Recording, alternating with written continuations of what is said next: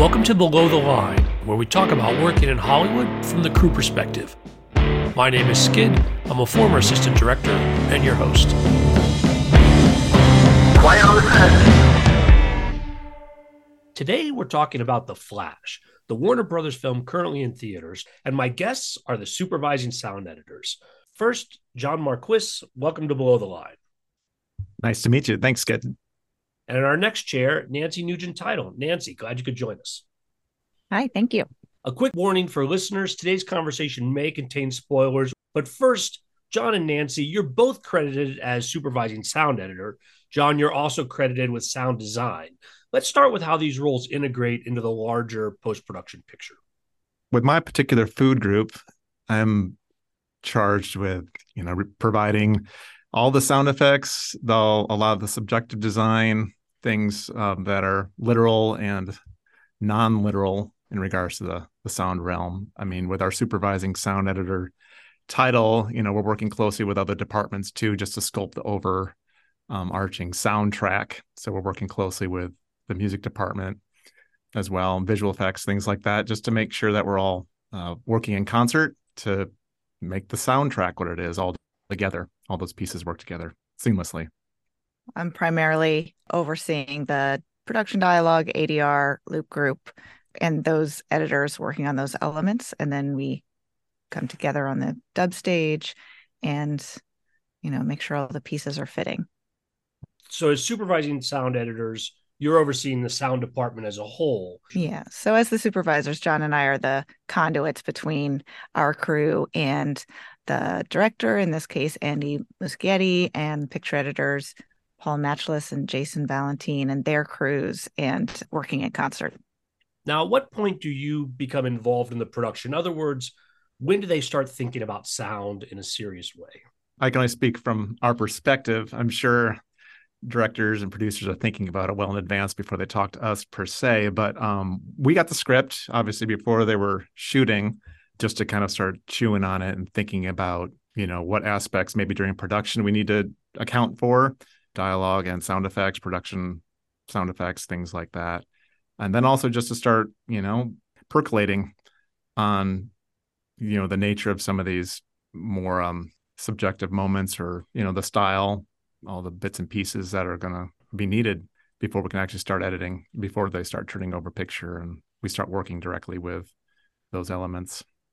They reached out to me during production because of some of the sonically tricky environments that they had to shoot in um, just not being sure of the sound quality. And I listened to some dailies and it's like, yeah, this is going to be tricky. It's going to be problematic. But uh, VFX and everything necessitated working in some unfriendly environments sound wise. But uh, that was something that we knew from production we were going to have to deal with all the way through. We've alluded to the collaboration and how in general, as listeners to this podcast know, that's a big part of filmmaking in general. Let's talk specifically about how important that was for The Flash there's a lot of moving pieces. It's a pretty big story with a, a, a wide emotional arc and a lot of visceral realism and all that kind of stuff. So you're always kind of concerned that maybe some part of the puzzle, maybe some piece isn't on the same page. But um, it's pretty clear working with Andy and, and meeting with the crew, editorial crew, that we're all pointing in the same direction. So yeah, one of the the big challenges was just making sure that at least from from a sound design, sound effects perspective was going to be the music and just making sure that Ben Wallfisch, our composer, and our team, we were all kind of talking and making sure we're clearing for each other, working in concert, you know, in a in a unified, homogenous way that we're not fighting with each other. Um, we had a great uh, music editor. His music editor, Lisa Richardson, was incredible in kind of being the liaison between Ben and the picture department and us, so we could beat out a really good template between the sound effects, dialogue, and music, and a constant conversation. So we weren't surprised when we all got together and for preview mixes or you know studio playbacks, things like that. We were always talking.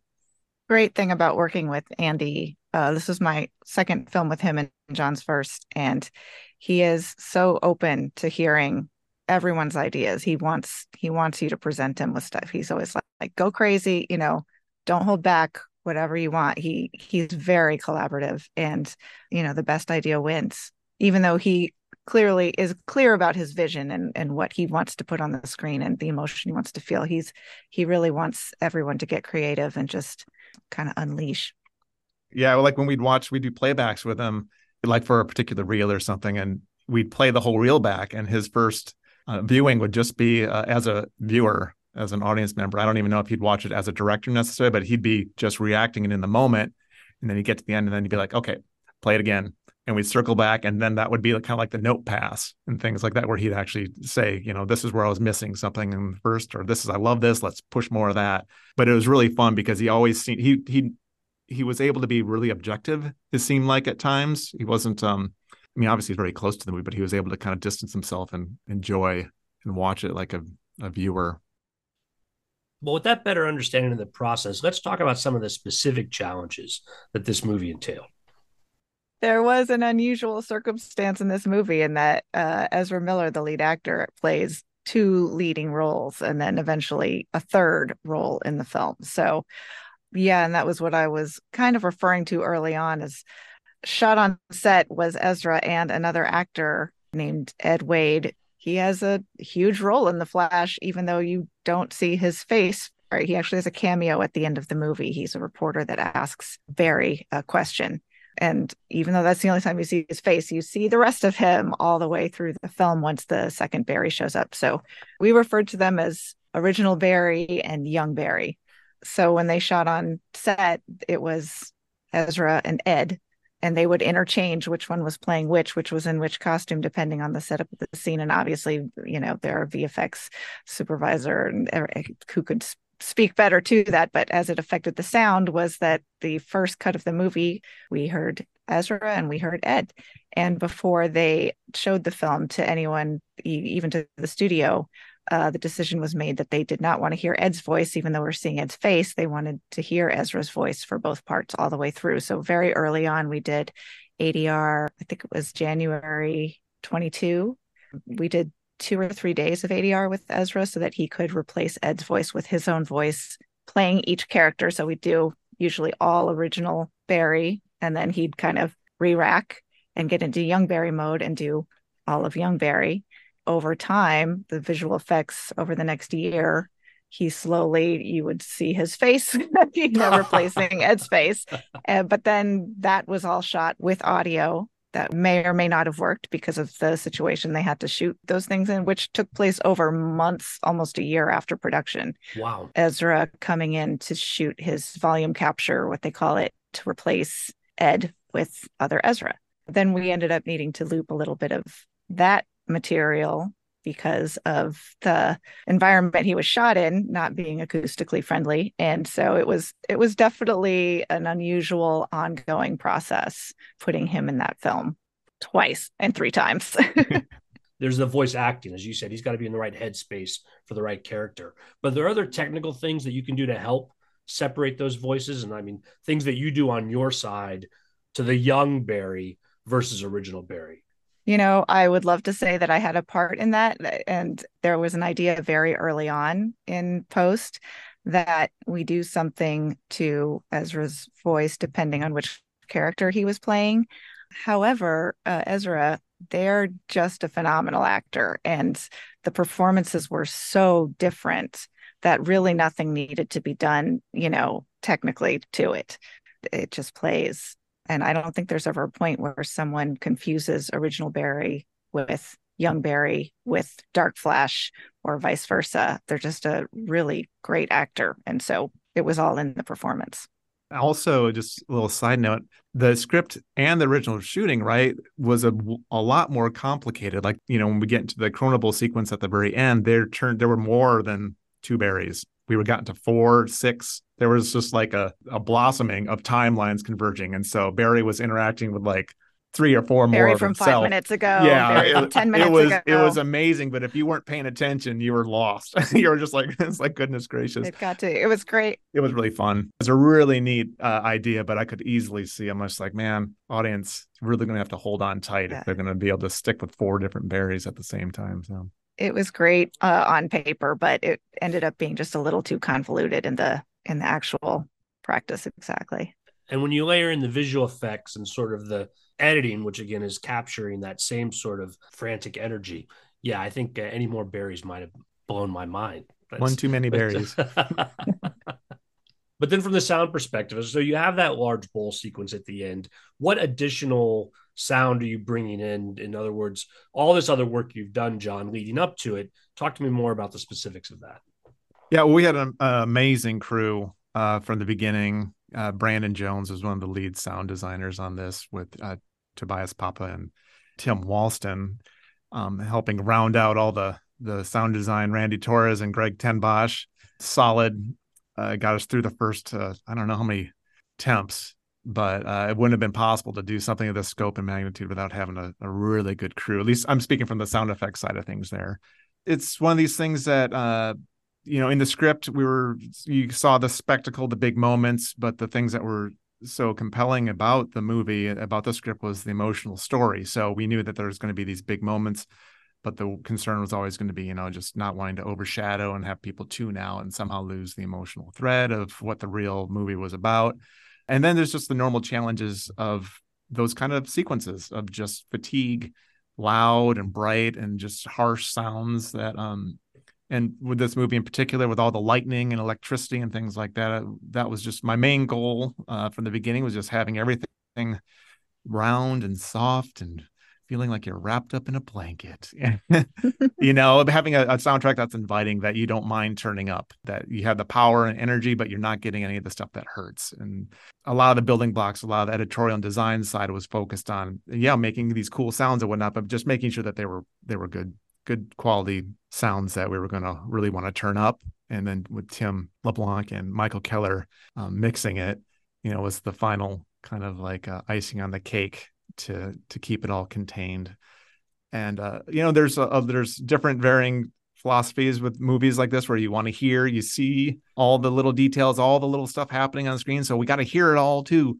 But Andy wasn't one of those guys. He's kind of like, what's my focus? What's happening here? This is an emotional scene. We don't necessarily need to hear all the all the bric-a-brac, the knockabout, all the stuff happening in the background. Even though it's we're seeing it, it's like, why do we we don't necessarily need to hear it? And so it was really kind of liberating to be able to kind of really let's just focus on what we need to focus on. Singular sounds, clean sounds, and not get muddled down in the noise of maybe what would make it a ultra realistic scene, you know, when we're just trying to occupy the headspace of these characters now and not really um, get into the the weeds.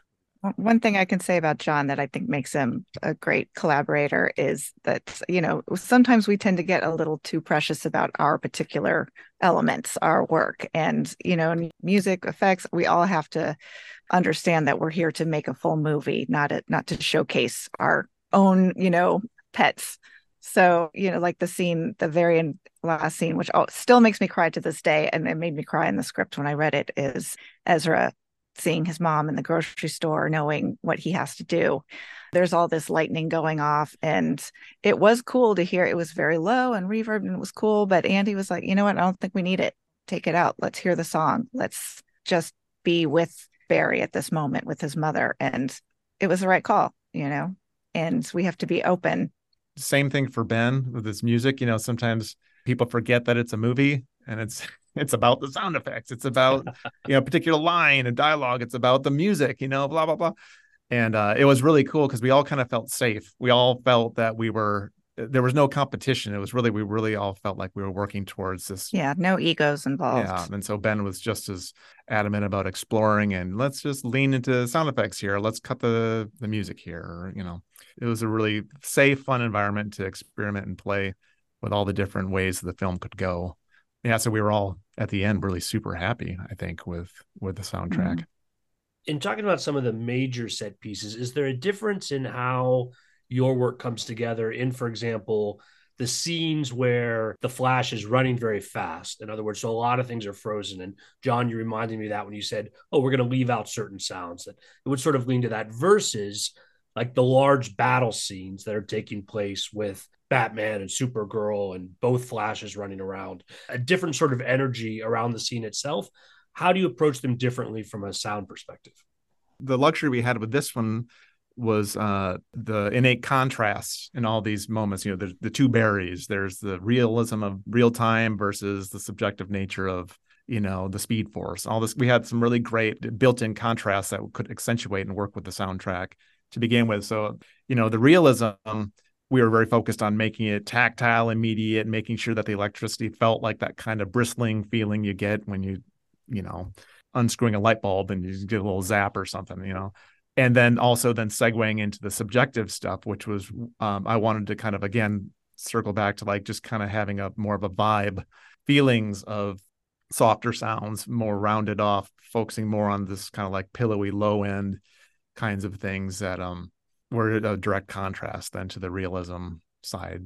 That was kind of the edict. It didn't necessarily come from Andy in that way, but um, in kind of conversations with him about just the the feelings he was going for and the direction things were taking, it was it was obvious that was kind of where I was feeling it needed to go. And so when I was presenting ideas, that was where I went. Stepping back from these larger set pieces where the sound editing work is more obvious, are there examples of other scenes where maybe it was smaller yet equally challenging but not as noticeable because it was less or smaller than a listener might expect the first thing that comes to mind just thinking of sometimes the absence of sound is as effective as the presence of sound and so and john can speak to this it's really a design moment but the flash's first entry into the speed force is sonically one of my favorite moments in the movie where there's an explosion. There was score written through this section, and we took it out and just heard singular footsteps in that speed force. And then we go to complete silence for just a moment and then boom he's in the chronobowl score comes back effects come back. It's a huge moment and it's made huger by the absence of sound you know leading up to it. So the way that was crafted and that all happened on the stage you know with all of us together departments together experimenting trying different things. And then when ben wallfisch the composer came back he was like love it. Love that you took that piece out. It totally works for the film. It's another one of those examples of just everyone being collaborative and doing what's best for the movie. That's just a moment that i think worked great and i loved it. Piggybacking on that too i mean it, it's one of those moments too where you feel like barry goes into his uh, you know he breaks through whatever it is he's breaking through the space time and he's in this little nether region before he goes into the chrono bowl you know you've got all this uh, amazing visual kind of time travel visual thing going on and your natural instinct is to kind of like oh we need whooshes and we need like bass drops and we need all kinds of really cool sound design. But uh, the thing to me that always anchors me into a scene is usually a character. It's usually like their vocal reactions is something that they're emoting to that i can connect with and like Barry had this like little his own individual kind of like human kind of ah, like kind of like reaction as this is happening. I was like, that's what we got to use in that moment to like that's our singular our singularity. It's right when his his whole face kind of spaghettifies and and stretches, but he's got this great moment where he's carrying this singular sound. Everything focuses in on on this this vocal element and that scream is his reaction to reliving like the worst day of his life and seeing his mom die and it's it's that's the that's the heart of the scene. A sillier maybe moment was uh when young barry this is after uh original barry gets his powers back and they're in the bat cave and young barry uh, starts assembling his own flash suit. We get to the end of it this this moment and it just cuts to just sound of him sawing through on the cow on on the bat the cowl, you know, the ears, and uh, you know, it was it was a very practical sounding thing, and it and it worked. But we were all just kind of like, ah, it's just missing, it's missing something. And I was like, it needs. I was like, it needs that just a minute, and I knew exactly it needs the what squeak. sound in me. I had, yeah, it needs a squeak. I was like, and I went and I had the I had this plastic tub that I had like been rubbing my finger on. and I recorded these squealy noises. We prepped it and I put it in, and it was just like it was like that little silly little thing that you don't think matters, but that just makes that moment. And like every time somebody we'd hear that, you know, it's like Michael Keller, the effects mixer would just bust out laughing. No matter how many times that scene would come up, he'd always laugh at it. What about other favorite scenes that we haven't already mentioned? I have a couple. One is definitely not a big sound scene, but when young Barry and original Barry go back to young Barry's apartment to try to come up with a plan and meet young Barry's roommates and the music that's playing and the him realizing he's in an alternative universe where Kevin Bacon is in Top Gun and Marty McFly is Eric Stoltz.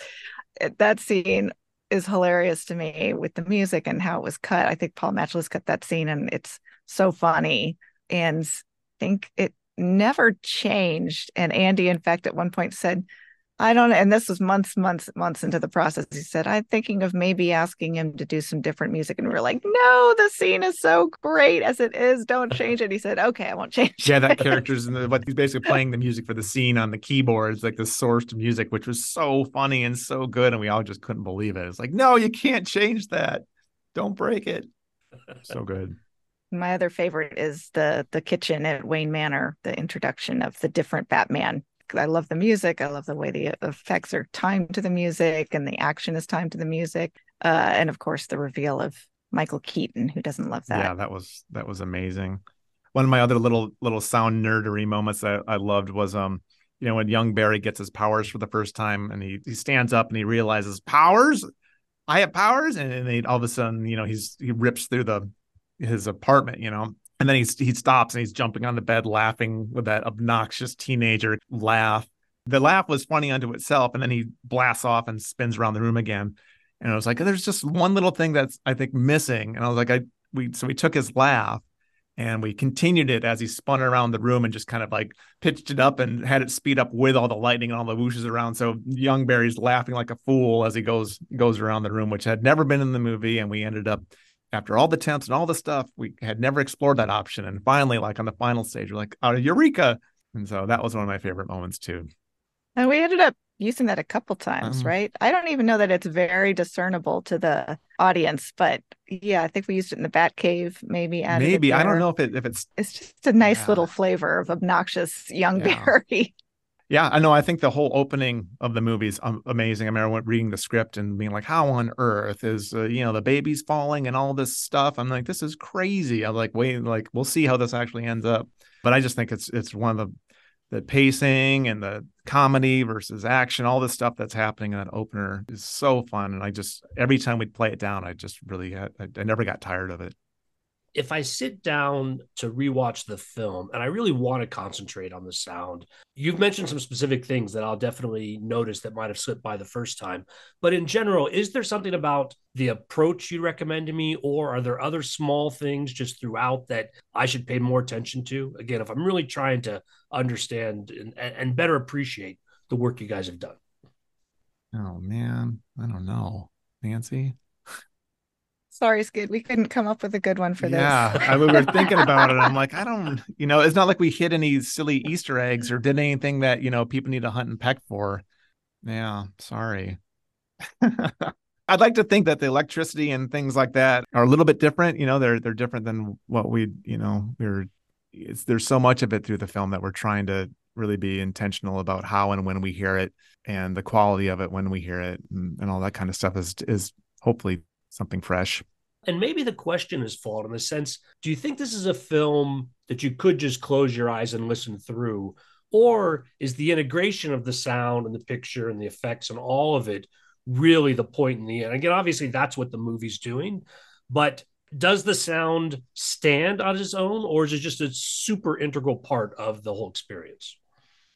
I think it stands on its own. I mean, there's there's clearly obviously you can't watch it with your eyes closed but being a sound designer and uh, involved so intricately it's like you know you want to be able to just close your eyes and appreciate that element to any movie you know? I'm, i find myself like really enjoying certain things and not wanting to have the visual pardon the sacrilege but you know like the distraction and i just want to focus on my auditory cortex for a moment you know and just enjoy the sounds and so i mean that's kind of one of the things we would strive for is just having a soundtrack like that yeah you know if, if you're into that kind of thing you want to put it on your hi-fi or you want to your home theater just listen to it as in the best environment possible. And so yeah we want to we want to make a movie that like hopefully all those audiophiles out there that have a home atmos that they're they're going to want to put it on and say yeah that's a good movie. That's that's something that's fun to listen to it's fun to watch but it's also it's it wouldn't work visually without the sound that you're hearing. John i can appreciate that. I'll probably give it a listen myself and before we go, I just want to make sure that we recognize a couple key people on our crew, including uh, Dialogue ADR editor John Stuver, who I've literally worked with since my first day in LA for almost 25 years, dating myself. And then our first assistant sound editor, Jesse Pariso, who also doubled as our Foley supervisor, who's the backbone of our entire crew. And we uh, never want to do it without her. Yeah, if uh, she's the glue, like I don't know, we would be in real trouble. if Jesse wasn't wasn't involved. She's amazing.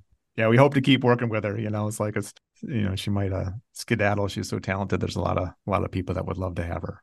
Well, I hope you guys are able to keep the team together. Always happy to recognize everyone here. That is the spirit of below the line. On that note, we're going to call it a wrap. Great having you guys both. Really enjoyed this. Thanks. Thank you so much. This was great. Listeners, I always appreciate your feedback. You'll find my contact info at our website, below the line one word.biz. That's B I Z. You'll also find past episodes and links to all of our social media, so check it out. Where are we going to catch your sounds again in the future? Yeah, we've got some super super secret projects in the pipeline that we can't really talk about right now, but we're we're really excited. We are very excited about a couple movies coming up in the next couple of years. It's a little early to start dropping names, but uh, really looking forward to it.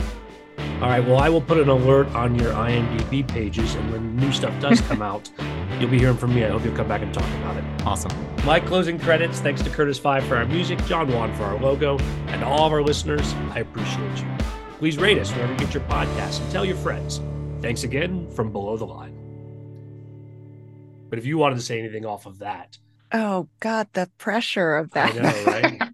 Except there's this huge safety net underneath that I'm going to fix it in post, or you guys can fix it in post. I'm if you guys got some free time, I'm happy to let you edit this one. Ah, You can layer it in however you want. if but, uh, only.